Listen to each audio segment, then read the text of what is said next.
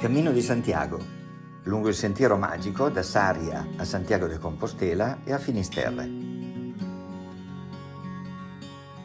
Io sono Dario Corradino, ho percorso in lungo e in largo la Galizia, seguendo tutti i cammini che portano alla città dell'Apostolo Giacomo. In questo podcast percorreremo insieme il sentiero da Saria a Santiago e andremo alla scoperta di tutto ciò che le antiche pietre raccontano e che spesso sfugge agli occhi di chi cammina.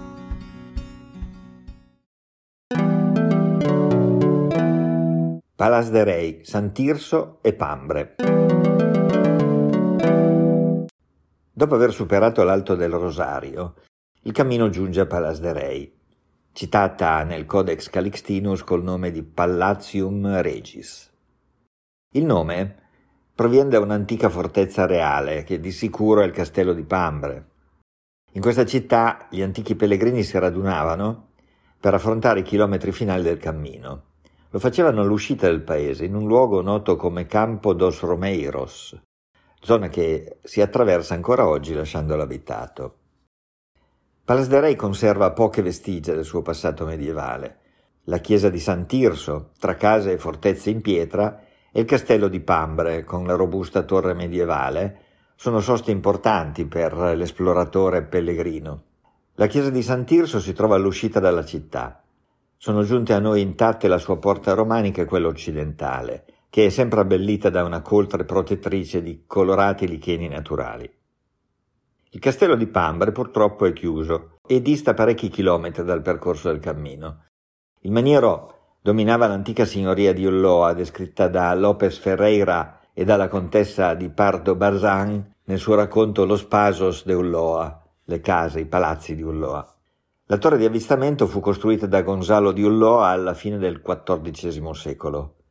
Fu uno dei pochi castelli che si salvarono in seguito alla rivoluzione degli Irmandignos. Nella Galizia medievale gli Irmandignos erano i membri delle Irmandades, che significa fratellanze, costituitesi per la difesa dei loro interessi di fronte agli abusi dei signori.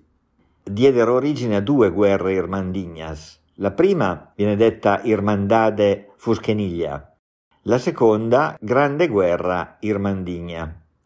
Le prime Irmandade si formarono contro il vescovo Diego Helmires di Santiago de Compostela, contro il quale si sollevarono varie volte i cittadini e parte del clero compostelano, nel 1116 e nel 1140.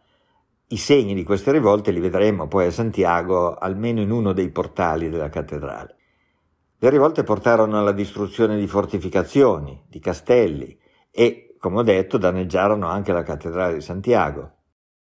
La pacificazione successiva, ad opera dei monarchi di Madrid, arrivò con una decisione salomonica perché i re vietarono la ricostruzione dei castelli per limitare e controllare il potere dei signorotti locali. Era una cosa che andava bene per gli Irmandignos e andava ovviamente bene per il potere centrale dei re.